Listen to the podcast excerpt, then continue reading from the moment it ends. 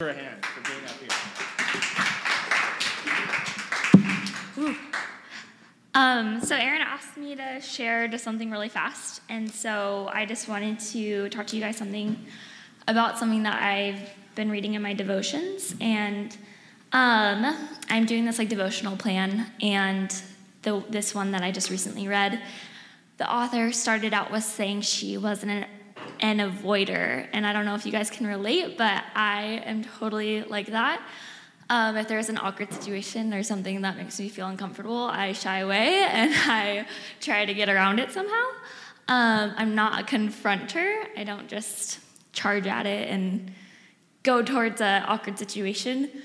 And um, I think that we as Christians, we can do that with our sin. We don't like to think about our sin, or we try to avoid really seeing what we really are. And that's sinners who are capable of really awful things, which is hard to admit, but it's true. So, um, in this devotional, we were reading through Lamentations, and Lamentations is five chapters, and it's usually a book people don't really think, like, yeah, Lamentations.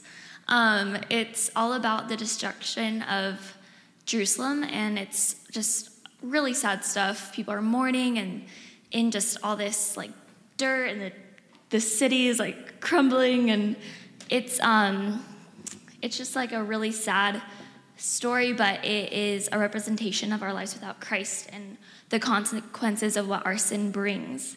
And um, in the devotional, um, the author said, only in seeing the depth of our sin can we see the unmatched grace and glory of the cross. Um, and it's true that when we really see our sin and see the depth of our sin, can we really see God's grace and how good He is. And um, it made me think last night, um, Scott and I were um, trying to clean out our closet. and we have a walk in closet, but we live in a studio, so it's like our only storage. And so we're bringing out all this stuff, and it's just towards the end, I was just like overwhelmed. I was like, we have so much stuff. It was just covering our house. I was like, oh my gosh. It's like, this is awful. And it's totally like our sin. Like we have it like tucked away in the closet, and we're like, oh no, like I'm fine. I don't have anything to worry about. But no, like we need to get in there and like, like un, un like or peel back the layers of like pride and sin and bitterness and like take it all out before the Lord and be like, Lord, this is all my junk that I don't need. Take it from me. And um, it's a hard thing to do, and um, it's not easy, and it's not like you want to do it and you like it, but we need to do it, especially as Christians and um, for um, just our relationship with the Lord. And so, um, Lamentations is going through um, in, in chapter three. Um, so, like, in the midst of all this craziness and like this sadness, and um, like there's no hope, no comfort, um, no life, and that's what sin brings. There's, it's just death. But in the midst of this, in chapter three, um, it says, But this I call to mind, and therefore I have hope.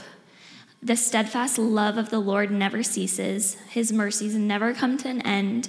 They are new every morning. Great is your faithfulness. The Lord is my portion, says my soul. Therefore, therefore I will hope in him.